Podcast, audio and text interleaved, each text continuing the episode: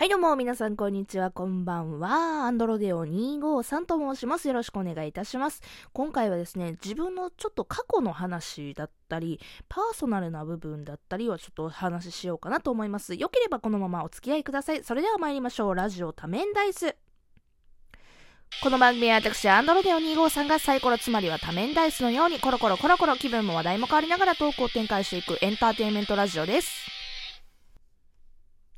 はいどうも改めましてアンドロデオ253でございます。あの今回はですねタイトルを先に言うと、えー、私実は過去に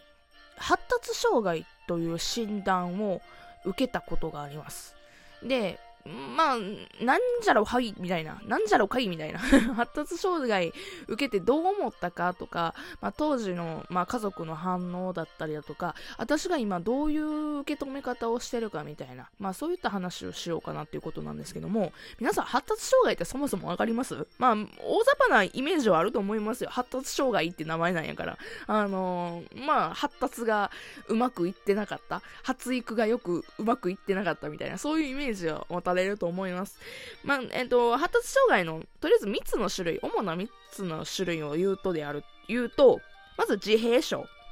自閉症スペクトラム障害。まあ、ASD って言われる。もう、なんやろね。まあ、自閉症って言われるやつなんですけども、まあ、結構わかりやすいかな。自閉症が。結構発達障害、ザ発達障害って感じの私のイメージがあんねんけど。あとはもう一つ、えー、学習障害。で、三つ目が ADHD。ADHD はそれこそなんか YouTuber さんとかでよくね、実は私 ADHD なんですみたいな動画とか出されてる方とか多いと思います。ADHD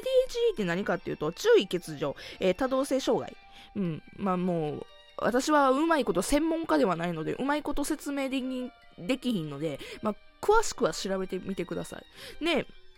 あのー、発達障害って言われて、じゃあ、風子さん何なの？ってなるやん。その今3つ挙げたやつ、えー、自閉症と、えー、学習障害と ADHD。あのー、これをね、言う前に、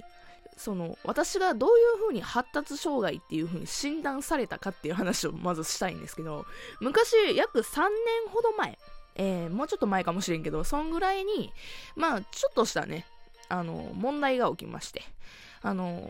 うつ病になったんですね。うん、これは過去の話とかではしてるんですけど、うつ病になり、えー、まあそこからね、あの、精神科へ通院っていう時期があったんですね。まあ言うたって3ヶ月ぐらいやったんですけど、うん。で、まあすぐにね、徐々に復活はしてってみたいな、私は結構軽い軽度のうつ病やったかな、みたいな思うんですけど、その時に、あの、病院が変わったんですよ。うん。あの、っていうのも一番最初にうつ病診断されたところから、その実家にね、もう自分一人でちょっと生活できんっていうことがあったので、実家に戻ったんですよ。で、実家に戻る時、今実家に戻ったから精神科を変えないかんと。で、実家に一番近い精神科で、なおかつ、あの、要は予約が取りやすいところで、行ったところが、まあ、ひどい精神科、まあ、これは人によるのかもしれんけど、まあ、私にとってはひどい、あの、お医者さんやったんですよ。うん、ちなみに、精神科って本当に合う合わないはマジであるので、あの、行ったことないよとか、ちょっと気になるよっていう方は、マジで、あの、自分に合う先生を見つけた方がいいです。で、私はそこに引っ越した時にすぐに行ったところは、マジで合わへんくて。で、その合わへんかったお医者さんに、えー、あなたは、えー、発達障害ですって言われたんですよ。で、その先生、まあおじいちゃん先生やったんですけど、その精神科の先生が、え、私発達障害なんですか？ってなったんやけど、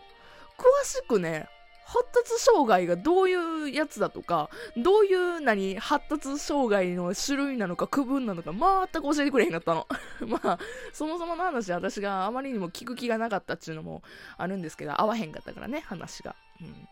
だから、あの、発達障害っていう風に診断は受けたものの、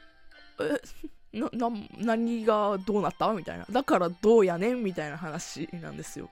で、一応家族にもね、言って。で、うちの母はね、あの、福祉関係に勤めてる方なので、結構そこら辺のね、あの、障害系統のあの、まあ、福祉、障害系統の福祉に関わってる人やから、あの、発達障害って受けたわって、診断結果出たわっつって言ったら、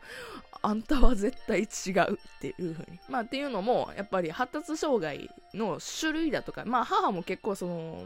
発達障害に関してはすごくね、あの、まあ役職でいうところの結構ええところまで行ってる人なんですよね。なんか自慢に聞こえるかもしれんけど。うん。だから、母から言わしたら、発達障害じゃない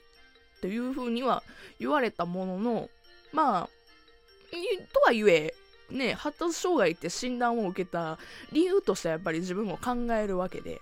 まあ、その発達障害っていうものは、まあこうやってね、ネットの知識とかで知ってて、じゃあ自分は何に当てはまるのかなっていうふうに、なんとなしに自分を振り返ってみると、まだ近いのは ADHD なのかなとは思ってる。自閉症ではないかなうん、けどまあ、その、自閉症のその当てはまる部分としては社会的コミュニケーションや対人関係の困難さっていうのが自閉症の、まあ、特徴というかネットで書いてあるような記事やけどもに当てはまるっちゃ当てはまるしどれなんやろうねみたいな感じ ねあのまあそれでとあるね実はそこからつい最近とあるツイートを見かけたことがありましてあのそれは何かっていうとあの最近発達障害の診断が増えているっていう話なんですよ。で、なんでかっていうと、社会が、あの、人に、社会人に求めていることが、あの、求めてるラインが高いから、それについてけてない人が発達障害っていう診断を受けら、受けるっていう、そういうね、あの、ツイートを見かけたんですよ。で、私そのツイートを見かけて、これやって思ったんですよ。っていうのも私、結構、まあ、うつとかになった時って、すごく高い基準を求められたんですよ。うん、今振り返るとね、その当時は何とも思ってなかったんやけど、あの、例えばの話、まあ、新卒1年目で、えー、一番最初半年以内に新規開拓1件以上 っていう、そういう目標というか、それはマストで叶えてくれみたいな感じ。わからん。これ人によっては当たり前ちゃうの？みたいな。あ、ちなみに B2B ね。B2B ね。うん。わからん。人によってはこれ普通なんちゃうのって思うかもしれんけど、あの、うん。なんか振り返ってみると、それが一番、なんか、なんやろね、一番しんどかったな、スコアとしては、とかって思ってましたね。なんか、そういうのを振り返って思うと、自分が発達障害って診断受けたけども、案外普通の人間なんじゃなかろうか。てか、そもそも発達障害って、ほとんどの人間それやったら発達障害にならへんみたいな感じで、そう思うようになりましたね。うん。だから発達障害って診断を受けたからどないやねんみたいな。うん。あと他の病気もそうなんですよ。他の病気をなんか診断を受けるとするじゃないですか。例えば何やろ、なんか、がんみたいな。まあ重いやつで言うとね、がんとか言われて、あ、そうなんまあ、みんななるしな。みたいな感じで、そういう風に病気のことに対して、なんか意識を変えていくのはいいんやろうなって思いました。うん、これを聞いてる皆さんももしもね、まあ多分病気にね、過去だとか未来とかでなると思います。でその時にも、あ、まあみんななるしな、みたいな感じで気軽に考えてみるのも一つかもしれません。私はとりあえず発達障害って診断を受けたけど、まあその私が発達障害って受けるんやったら、まあほとんどの人間発達障害になるんちゃう？みたいな感じで結構意識がね、変わってったから、まあ今こうやってね、あの楽しく人生過ごせてるのかなって思います。なんか、ポジティブ思考な話になってしまった。うん。けども、うん、あと、そう、もう一つ言うのであれば、さっき言ったみたいに、お医者さんは本当に会うところに行った方がいい。あと、うつは割と、